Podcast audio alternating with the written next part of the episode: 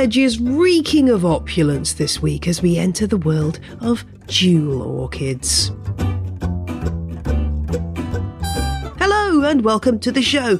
My name is Jane Perrone, host of On the Ledge podcast, the houseplant podcast that gets you up close and personal with the world of houseplants from the comfort of your living room or wherever you choose to listen. In this week's show, I'm learning about the world of jewel orchids with Reshma Lobo of Ugly Plantling.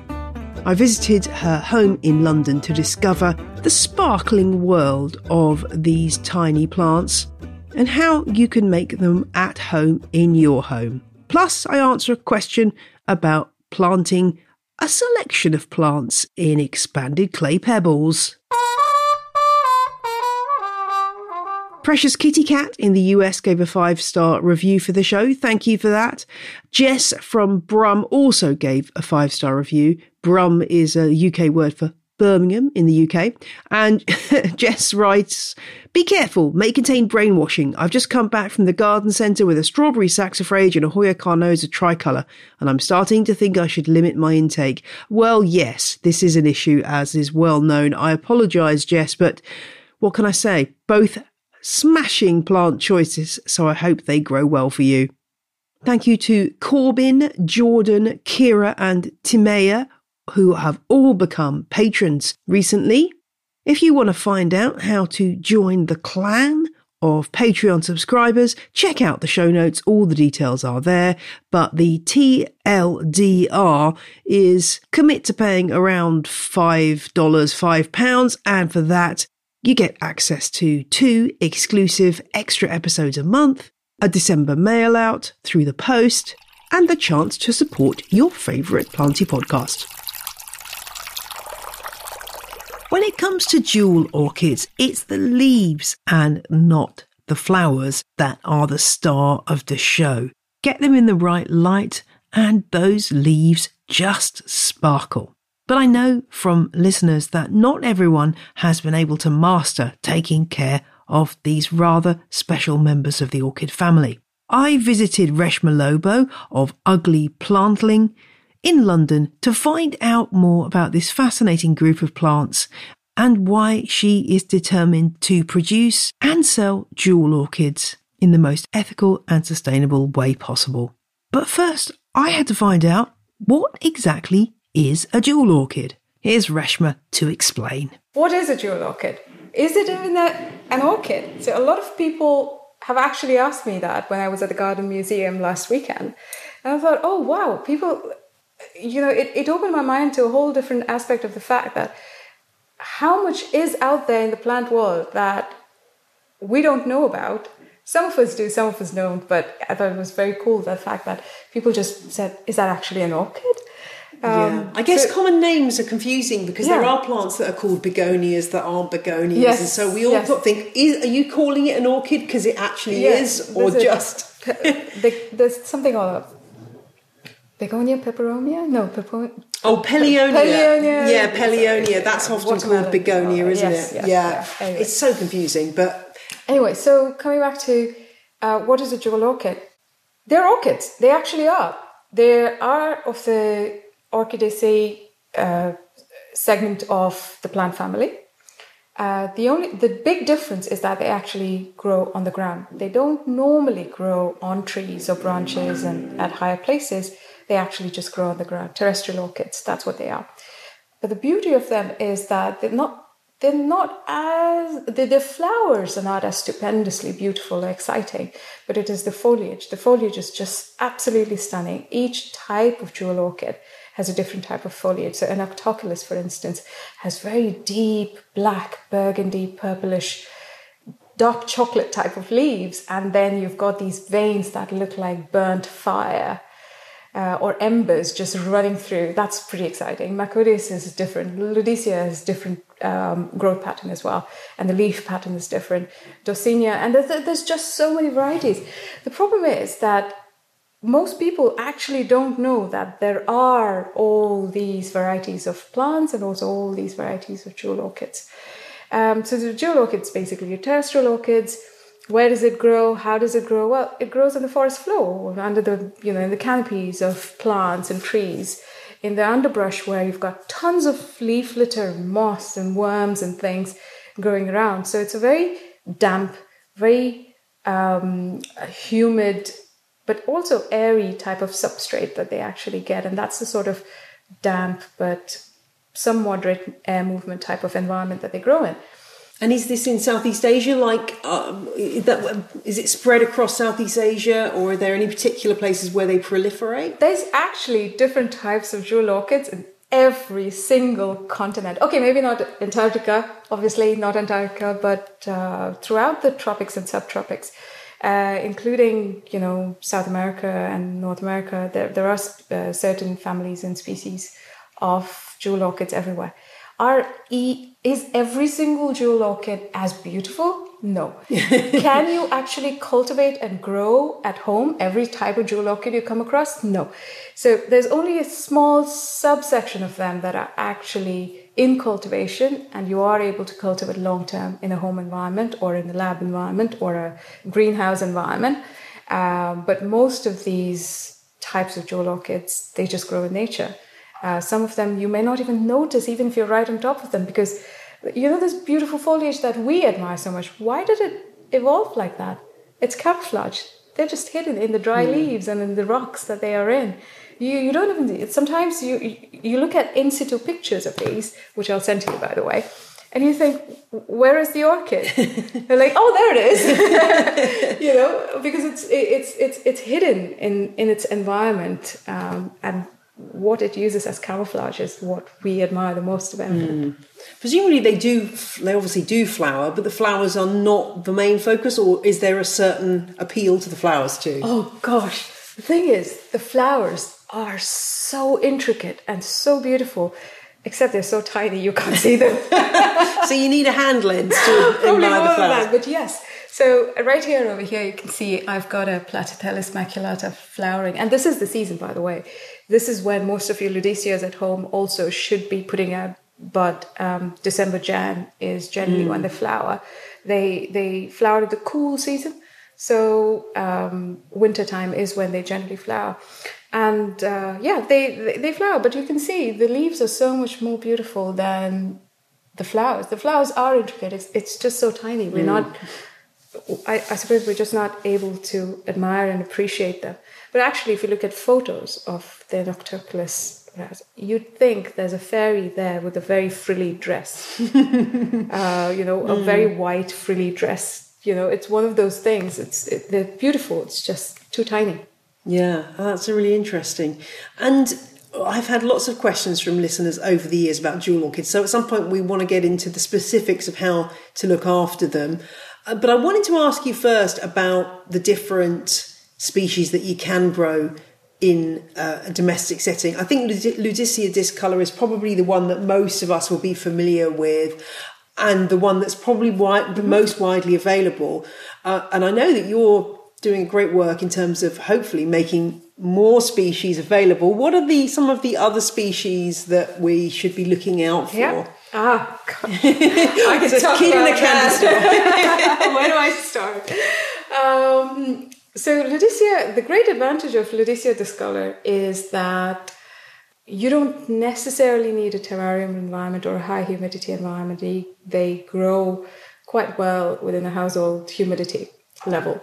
Um, if there's one thing about all these other species that we're talking about, it's that they do need a high humidity. We'll get back to that in a minute because it's damn easy to make that happen.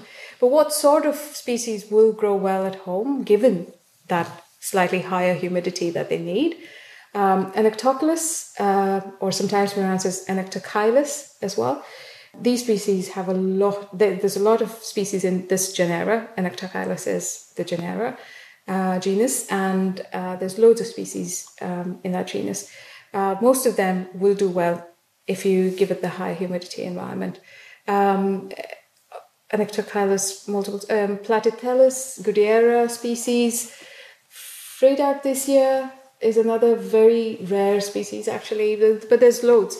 And actually has loads of species within, within that genus anyway. So, and each species or hybrid of it actually looks different to each other. So it's quite attractive. Everyone knows Macodes petola, of course, and Macodes sanderiana, Macodes lowi, um, Dossinia marmorata, which is a slightly bigger and darker variation of, um, or it's not a variation, it's a totally different species, but it looks very similar. It's evolved to look kind of similar to the Macodes. Um, so these are the different species that you can very comfortably and very easily, honestly, grow at home.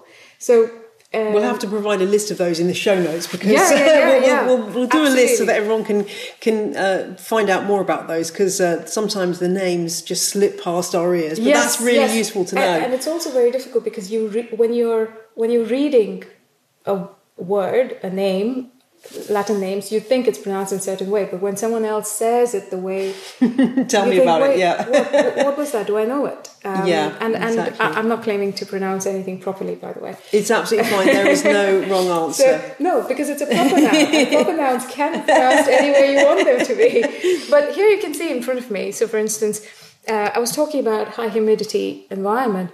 I've literally got moss sitting in a wine glass and a jewel orchid growing in that wine glass with a smoothie Starbucks plastic cup thrown over it, which has this little bit of a hole for ventilation. It's as simple as that. And here's a vase and a drinking glass of water, maybe with a bit of sellotape on top and a few holes poked through. It's as simple as giving them the light that they need, which is all around us anyway, um, and, and just giving them that little bit of uh, high humidity and they're comfortable. The, the, if you're comfortable in an environment in terms of temperature, the plants are comfortable as well. So rolling back, you are obviously you've you've gone quite far down the road with these jewel orchids. You're now tissue culturing them. But where did this all start as a fascination for you? Is it sort of a lifelong thing, or how how did you first find, discover, and love jewel orchids? Um, so oh gosh, I don't even know anymore. Uh, as you can see, I, I have a lot of different types of plants at home. Um, some of the more common ones and some not so. But I also have, I've always taken an interest in the not so common ones, the quirky ones, because I want to know how they grow and what does it look like. I like um, ferns that look like cactus, and I like cacti that look like leafy green vegetables. And so I, I, I like that sort of the fact that we live in this world that has, gosh, so much variety, there's so much nature around us that I just, I've always been quite drawn and oriented towards that. Um, I've always grown uh, plants. Well, I grew up in South India and everyone's got a garden. Everyone's mm. and i don't mean garden with a pretty lawn and a couple of flowers. You know, like it's just wild. Uh, it's everything. It's there's, there's, a mango tree there's a coconut tree there's bananas growing there. And in between there are some flowers as well and some vegetable patch behind it. And it's that sort of thing that you and everything grows together. Uh, there's there's different varieties and different types of plants that grow together. So I've, that's the environment i grew up in. When i moved here to the uk imagine my horror when I realized that you can't actually grow anything beyond summer. yes, and I can imagine that. it was because back home you eat a mango and you throw a seed, and a couple of months later you already have a sapling over there. Right? You didn't even do right. anything to it. but over here you need to do a lot of tending for the plants. So I had to actually find ways. Because I can't grow anything outside, I had to find different creative ways to grow things inside. I, it was just a natural progression from that, just discovering new types of plant, different varieties of plants, and different uh, environments that they grow in, and just experimenting. That's sort of how it really mm. originally started. And I didn't even start with a focus on jewel orchids or anything like that. I, of course, like everyone, love um, uh, Ludisia uh, and Ludisia alba uh, plants, and they're beautiful. And then I thought, oh, jewel orchids, really? Is that literally just the only thing available out there? Um, and you start researching and you find out more and you read more academic papers. But I, I am a bit of a geek anyway. so when I do Google search, I look at academic papers, I look at images, I use terms like in situ, which basically means in the original space, in the original situation, so to speak. Um, so looking at all these things, you just sort of pick up a lot of stuff, um, and then um, slowly just transition to uh, just reading more and understanding more about tissue culture, plant tissue culture, animal tissue culture, how these things work, how they impact our lives, what are the different things. I mean, I was telling you earlier, ginseng, for instance, the world's ginseng comes from tissue culture.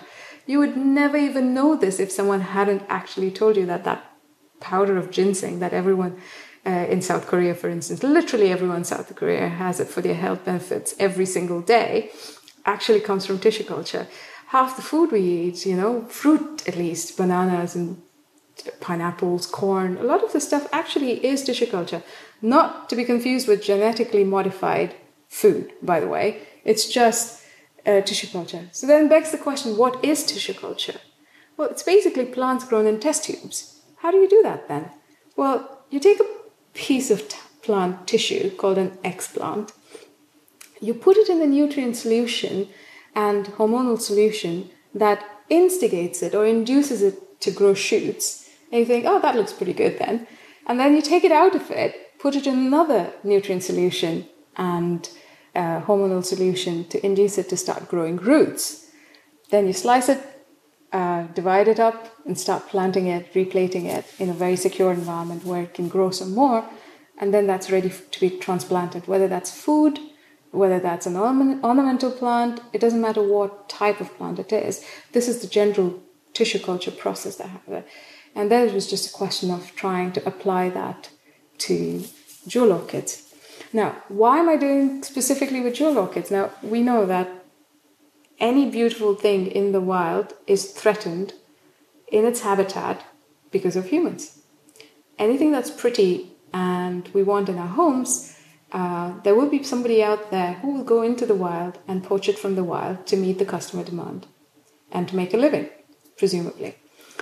Um, I want a clean conscience with my orchids. I don't want endangered species that have actually been pulled out and poached and sent to me, shipped across the world.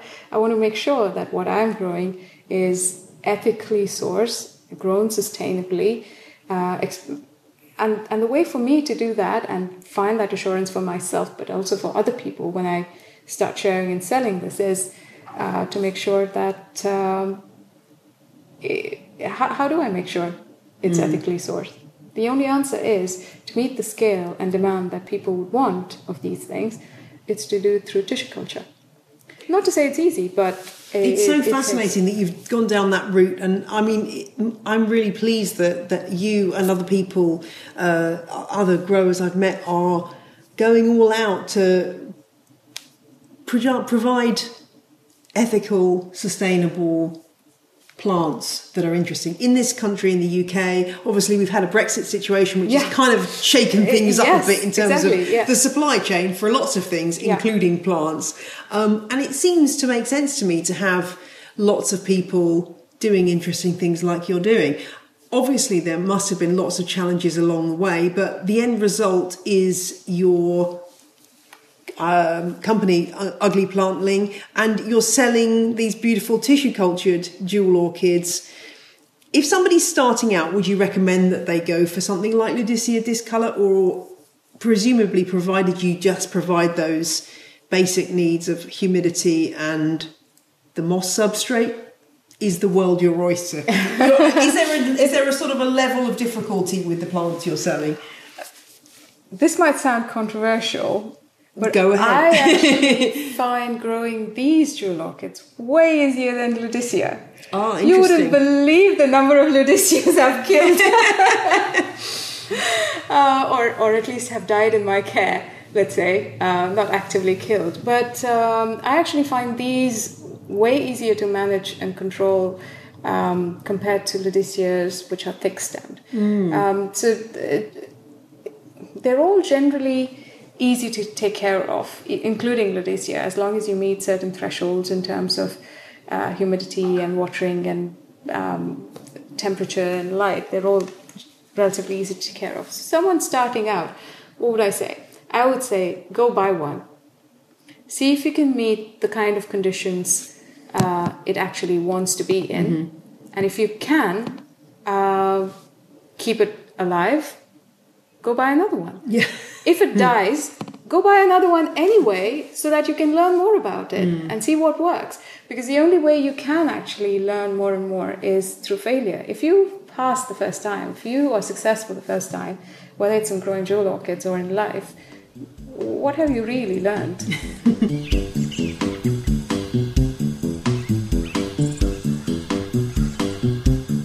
More from Reshma shortly, but now it's time for question of the week, which comes from Laura and it concerns expanded clay pebbles or laker, lecker. I still don't know how to pronounce it. I don't think it really matters, does it? You know what I'm talking about, those lightweight, brown, porous bits of clay that you can grow houseplants in and use for all kinds of different things. Now, Laura wants to grow several houseplants in Laker together different house plants and is wondering if that is something that is possible. Is there some reason why I couldn't? She asks. Well, this is a good one. I mean, you seem to be very concerned, Laura, about the water requirements of the plants. I think you've got a good chance provided that the plant's light requirements are similar. So if you put something like a cactus in there along with a maidenhair fern. That's probably not going to work on a number of reasons. One, because their light requirements are just so different, and you wouldn't be able to put that pot somewhere where you could please both of them at the same time. Obviously, if you're using Laker and you've either got a reservoir of water below or perhaps you're soaking the Laker every now and again with water with a fertilizer diluted into that, the plants will be able to regulate themselves There'll be plenty of air around the roots. There shouldn't be too much problem. The only problem I can think is if you've got a, a, plant that's got a really meaty root system, along with a plant that's got a very delicate fibrous root system, whether they will both be able to coexist, whether one might outperform the other. And I think this is a general problem when you do grouped plantings, usually in the end, something will help compete the other plants and do better and start to take over. This is just the way it goes. It may take six months, it may take six years, but if you do a grouped planting, it's not something that's going to last forever. And I think the best you can do is try to match up the kind of plants that you choose. And you can make life easier in terms of breaking down different groups of plants and changing things around by keeping the plants individually in their pots. Obviously, that can be soil or it could be just pure laker, and then having them submerged together in a bigger pot in laker. I hope that makes sense. So individually potted, but then placed into the laker and surrounded by laker so that if you do find that the plants are just not working, it's easier then just to break the whole thing down, remove the plant that's not doing well and switch it out for something else rather than having to untangle all the root systems. Obviously, even individually potted, eventually the roots may come out of the bottom of that pot and start to merge with other roots. But hopefully it just gives you that ability to take something out that's not working a bit more easily one other thing that I'm just going to throw into the mix in case anyone wants to give this a try. If you look at any of the classic Dr. David Hessayon houseplant expert books, they have a section at the front which shows different group planting arrangements. And one of those is the Pot a fleur. Ooh, fancy. We're going into French. and all this is, is some kind of container with several houseplants and sunk into the substrate. Now, probably in Hessayon's time, this would have been soil, but of course, we could use laker or pon or whatever. Sunk into that substrate is a sort of a test tube. It, it could be anything actually. You could use any plastic tube. Um, I mean, I'm thinking I, I've in the past I've bought vanilla pods that come in a little clear plastic tube. Anyway, you submerge that into the substrate and fill it with water, and then you can have a fresh flower. That is part of the arrangement that you can replace when it needs replacing. So it just adds a different element. It's something that could look very naff and dated, but I think that you guys out there could make something really cool. A modern 2021 Pot et Fleur. And the things that Hessayon suggests, well, it's all fairly conservative. Daff's in spring, roses in summer, and holly sprigs in winter. But I think you could do something much more inventive. Actually, the pictures show uh, a, a, a, round tub with um, Sansevieria, Maranta, Epipremnum, Hedera, and Parlor Palm with a chrysanth flower in the middle. And then there's another one with a carnation in the middle and a parlor palm, maranta, and hedera helix. But you could do anything with this. You could use any bloom that you fancied, and I think it could look really quite nice. I will link to an article from Gardens Illustrated that brings this trend rather more up to date and gives you some more ideas on this. But I'd love to see your Poe Fleur. Have I inspired you? Please drop me a line to on the ledge podcast at gmail.com. Equally, if you have a question that you would like me to answer, that is the correct email to use. Back to my interview with Reshma of Ugly Plantling, and some of you sent in questions for Reshma, so I'm trying to make sure I get all of them answered for you.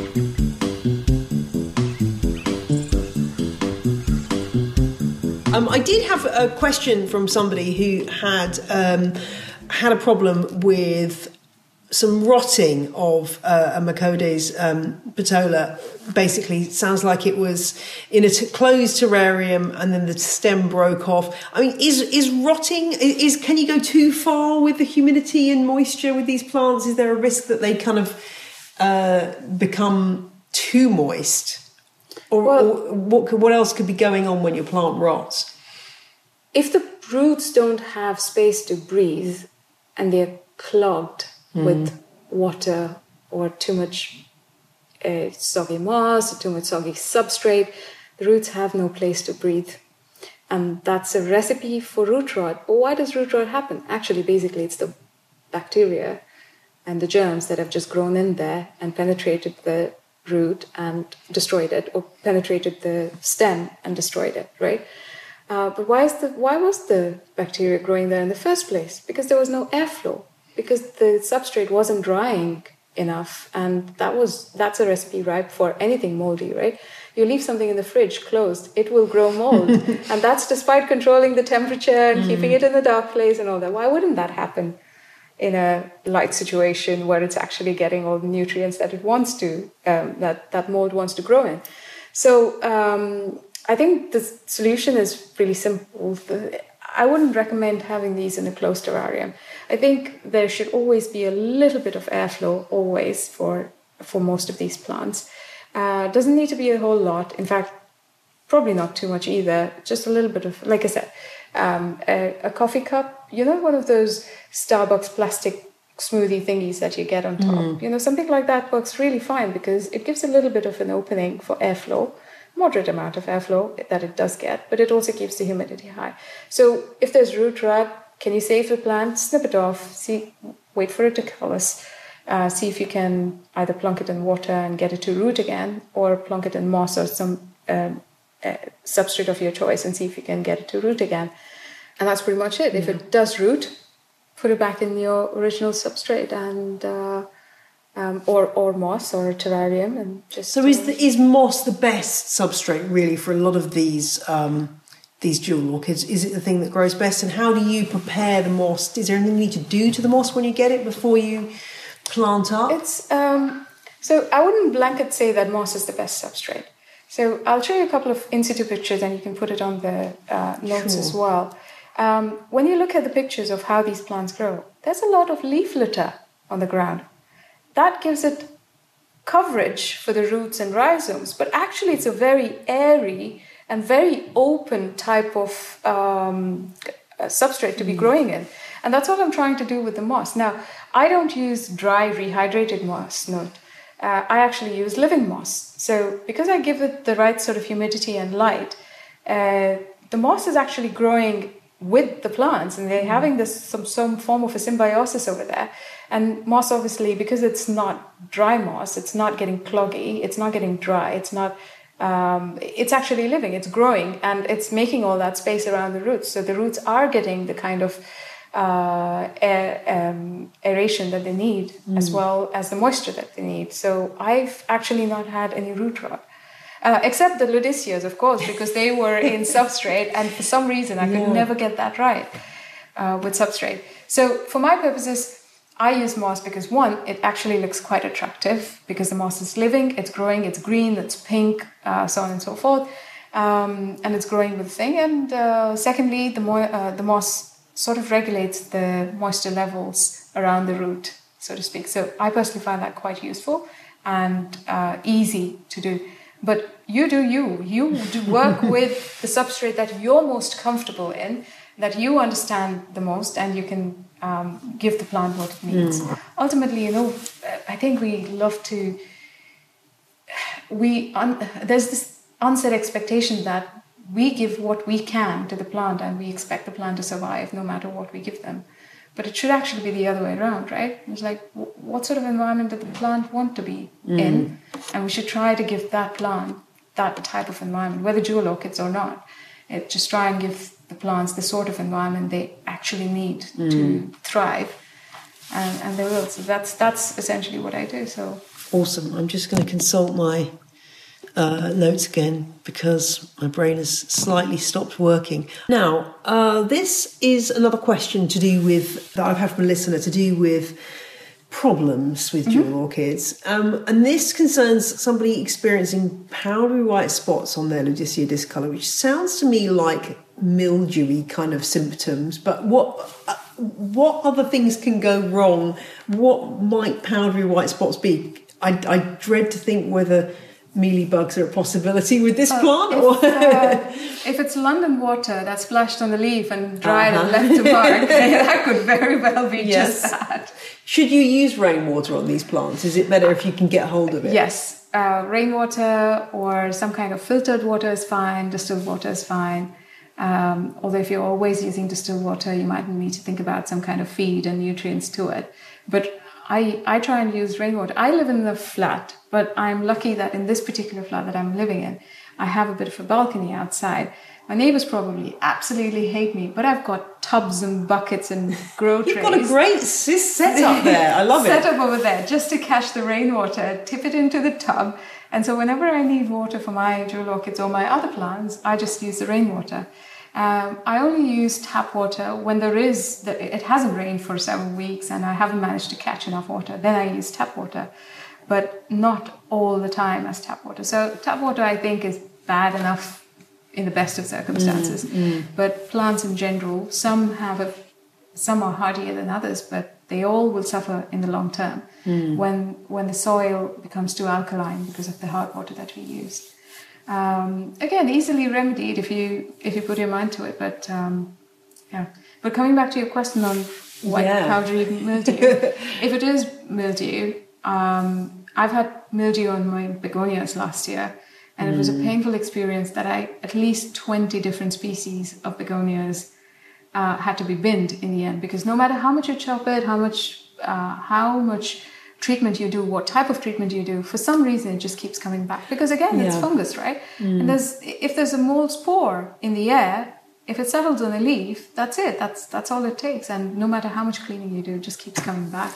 Um, I, I feel your pain. I that's the only time I've ever, you know, really been devastated to throw things out. But just begonia powdery mildew is it just does not go. No. it does not go. It just People keeps say, "I'll spray with this," you. and it doesn't it just keeps work. infecting all the other plants as Yeah, well. yeah. And then you've got to cut your losses and say that okay, this is it. Mm. I'm still traumatized from the experience. I don't have that many begonias anymore. Only about five or six. touch wood.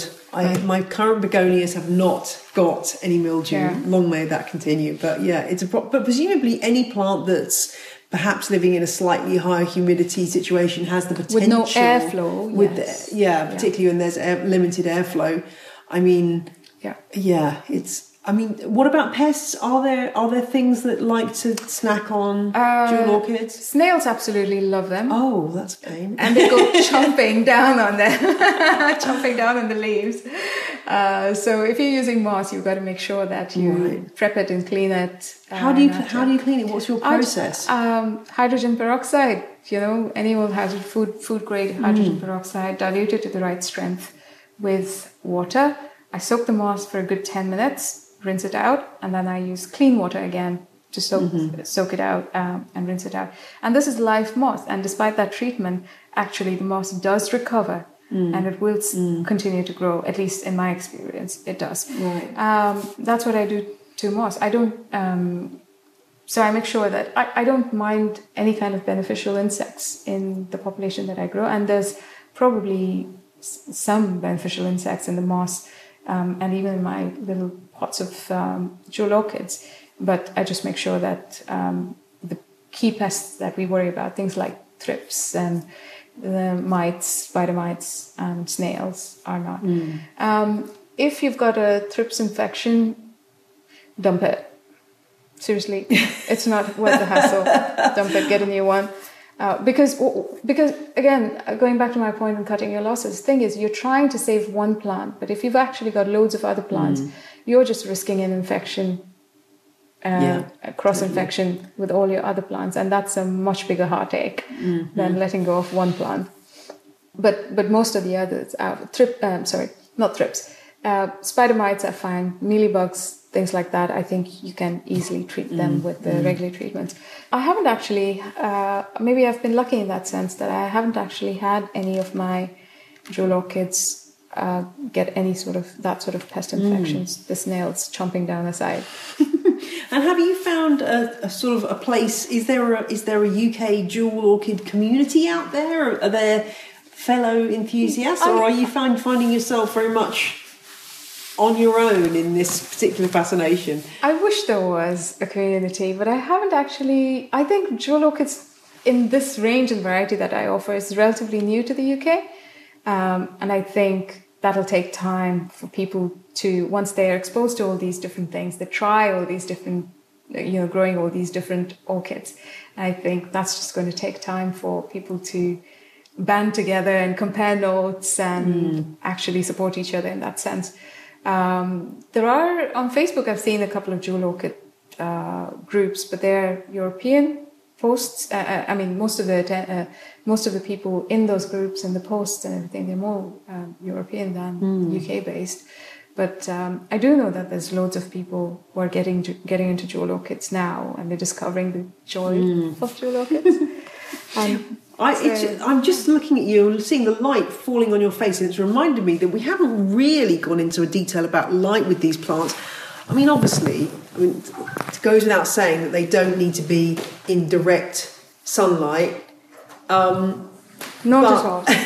but I mean, is is it, and neither do they need to be in the darkest corner. Uh, but is there any kind of I mean, I always find it terribly difficult with light because everyone's home is different. But how do you know that you've hit the sweet spot with, with in terms of light? Can you tell just by looking at the yeah. leaves and the right being them being the right kind of color and consistency and texture? Yeah, you you can, but um, you know, leaves don't react overnight. It takes mm. a time to set, to adapt to a certain condition. But actually, there's a really easy way of thinking about these things as to what is the right circumstance and situation and location and environment for these plants, right? Think about the environment that they actually originate from. These are little understory plants that grow in the dappled shade of bigger shrubs and trees around them, in mostly tropical or subtropical climes and at different levels of elevation. So, what does this mean? Breaking it down a little bit, little understory plants that grow in dappled shade. So, they're growing quite close to the ground. They're growing in a very uh, dense, uh, humid atmosphere over there because just because they're close to the ground, it's a damp. The ground mm. is always damp. It's in subtropical uh, or tropical regions, um, so it's quite damp over there. But thinking about all of this in terms of light, in terms of watering, in terms of humidity, and in terms of substrate, what that tells me is that the substrate should be something that's airy and damp, either moss or um, soil, some bark, anything that you put in there that's very loose and airy and just lets water flow through, but also holds moisture, just doesn't get cloggy. What it also tells me is clearly they don't get a lot of light. So dappled shade, dappled light, um, so which means translating that to a home environment, just a moderate light setup should be just fine moderate or even low light setup should be just fine. in if you're looking at actually looking at um, measuring light, I, I always measure light because what we perceive as light intensity is not the same thing as what plants mm. um, identify as light intensity. So it's very easy to get actually on an Android or an Apple phone, just downloading an app that gives you a light sensor. Um, and if you get one of those, it's damn easy because it tells you how much light per second is hitting that uh, sensor. So when you hold it in the highlight situation, yeah. it shows you that beam of light that your phone is in right now is yeah, it shows you it's yeah, quite high yeah. over here. But where the jewel orchids are, yeah, it's quite low, and and that's fine for them. So anything that is micromole um, power value of uh, around 50 to 80 mm. umol, as they call it, just works fine. Um, getting a light sensor is easy. Getting into this, it's not very technical. This is this is it's almost the same as saying, okay, what temperature is it? How much mm. humidity is over here? It's just the next step to say, okay, how much light is it actually mm. getting? So uh, low light is fine. Moderate light is just fine. Um, humidity, as I said, it's it's it's good to have higher humidity. Seventy to eighty percent is good, but as I said, it's very easy to actually fix it up that those plants get high humidity. You don't need to raise the humidity of your whole cabinet or your whole house to cater to those little plants. It's just very easy. And then in terms of temperature, I've um, grown these from anywhere between 15, 16 degrees to even 38 degrees for short periods of time. Um, so, in my experience, as long as it gets high humidity, you throw anything at it, it's actually very, very tolerant to that. So, 2022, 23 is ideal because if you're comfortable, they're comfortable. Mm. But actually, for short periods of time, just the way that we can tolerate cold temperatures and very hot temperatures, the plants can also tolerate cold temperatures and hot temperatures. That, and that's actually, I mean, that's the wonderful thing about being able to grow them in the way that you're growing them there, and that, you know they're kind of buffered from temperature changes by being inside that glass vessel yeah. as well. I mean, in a way that makes life so much easier. And presumably it also so don't need you could go away for a week and leave yeah, that and it's absolutely. going to be absolutely yeah. fine. Um, one of the well i call it a tub. It's not actually a tub. It's one of those glass vase things. Um, all i've done is you can see i've put a bed of moss at the bottom and these are just growing in moss. And at, on the top i generally just put cling film over it and poke a few holes and mm. several holes for just just some airflow. And that'll be fine for a few weeks. You can go away. You can. It doesn't need watering. Doesn't need spritzing. Nothing. It just just. And when do you water? Well, when you actually see the moss looking a bit tired and it's beginning to dry a bit, and then you just spray it some mm. water. Now, I mustn't forget to ask these other questions that have come in. Um, somebody wanted to know about pollination. I mean, what I do know about orchids is that they have very, very tiny, tiny seeds incredibly is, it, tiny. Is it possible to pollinate jewel orchids, or is there a better way to propagate? Obviously, tissue culture being your. Yeah. Technically, it is possible to propagate, and I think Ludisia, for instance, has big enough flowers that you can use. So it basically has uh, what's called an anther cap. So the the flower is structured to have some kind of an oval lip, um, and a couple of wings on the side. Okay, if you if, if you mm-hmm. can sort of imagine yeah. that when you lift the lip, it's got what is called an anther cap, and that's where all the pollen is sitting. If you're able to hold, say, a needle or a pin or a chopstick or something like that and just touch the anther cap, um, it separates quite easily, in fact, and use that to um, rub it against the surface of the uh, the stigmatic surface of the same flower, which is just underneath, and and you can tell what it is because it doesn't look smooth it actually looks a bit sticky and creamy color. And you just rub it over there, either the same flower or a different flower, and you just wait for seeds to take. But that's a very slow process.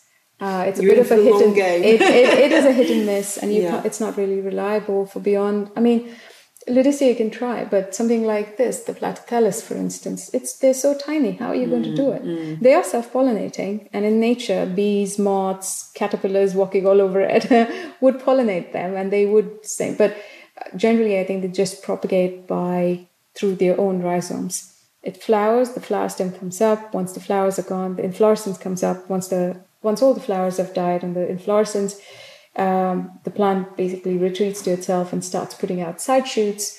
The rhizome just crawls over, and you can chop and prop any of this. By the way, um, you can c- cut any of these um, and just make sure you've got a node and leaf and uh, prop them in either water or through uh, moss and you have a new plant and plant it back in so it's very easy to yeah. you can propagate at home um, it's just not going to give you the kind of scale you want in the time you know if you want it quickly uh, that's that, that's not going to happen because plants are slow yeah, exactly. You've got to be sort of patient, waiting for uh, things to happen. But I mean, I think any way that you can propagate plants always adds to your knowledge yeah. and helps you to yeah. understand them more, doesn't it? Because yeah. you get to, to intimately know the plant. The uh, only way to learn is actually by trying, mm. right? give it a try. If it mm. fails, so what? Try again. Try again. Try again. exactly, exactly. It's been really fascinating to chat to you about this. And as ever, I now want a whole load of jewel orchids. And I'm thinking about my son's fish tank, which is now empty of fish. I'm wondering if, like, I might be able to steal it off him for my new jewel orchid collection. but it's really fascinating to see what you're doing. And I'm really excited to see that um, you're turning this into a new source of jewel orchids for certainly for UK um, growers anyway. Yeah, yeah, um, I'm, I'm I'm very interested in um, you know helping a lot more people discover the joy of jewel orchids. Yeah. Like I said, I'm really I, I hate to use the word passionate, but it matters to me that these are ethically sourced and grown sustainably, and what we do should not harm the nature that uh, you know, uh, gave birth to us, right? Um, so I, I do want to make these sort of things more available. I'm actually working on getting even more. Uh, at the moment, I, th- I think I have got about 11, 12 different varieties of jewel orchids, and I'm actually working for more in the pipeline. It's cool, cool, cool stuff that oh, is awesome. is I've not seen in the UK, and I'm so excited that you know hopefully in the, the in the near future I'll be able to bring this up. But I actually am also interested in making sure this is available more widely, and of course I've got a website, and of course I've got an Etsy shop just like everyone else, but I, I do want to make this more available widely to people. People so that they can actually just go into their local garden center, see these things, and say, "Oh, I want to try that. I I want to learn more about this, and I want to try it. I want to grow these things." And you know, um, I don't know quite how I'm going to get there, but I would like to make that. Happen. Well, I'm, I'm excited for your ambition, and just tell everyone how how to find you on the various platforms. Just yeah, sure. I mean, we'll put it uh, in the more, show notes, but it's good I to will, have it. Yeah. um, I'm probably more active on Instagram than any other social media um, at this point in time. So, Ugly Plantling is the handle. Uh, just one word. Uh, think of Ugly Duckling and just replace the duckling with plantling. um, and um, if you find me on Instagram, then you've got my website because it's all linked up on Instagram anyway. But the website is also www.uglyplantling.com. Fantastic. Well, thank you so much for sharing your jewel orchids with me. And I'm fascinated to see how this develops because it, it, I want to see jewel orchids in every garden centre yeah, too. How exciting yeah, is that? I, I, I want to make that happen. I really yeah. want to make that happen if possible. Yeah, it should be so commonplace. I think everybody should be growing jewel orchids. The world needs more jewel orchids. Yeah, I think that's a very good positive note to end on. Thank you so much. Thanks, Jane. Really appreciate it. Thank you to Reshma. And if you've missed any of those Latin names, then please do check the show notes at janeperrone.com for all the details about ugly plantling and the plants we've talked about today. And if you're a Patreon subscriber, you can listen to an extra leaf interview with Reshma that goes into much, much more detail about the fascinating world of tissue culture and how Reshma is trying to bring an ethical and sustainable approach to her business via the medium of tissue culture. That's all for this week's show. I'll be back next Friday. I hope you'll join me then. Bye!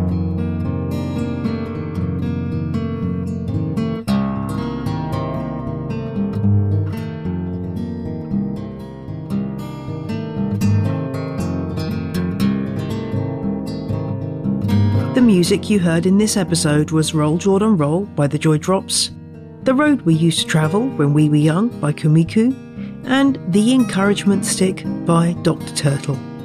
All tracks are licensed under Creative Commons. Visit the show notes for details.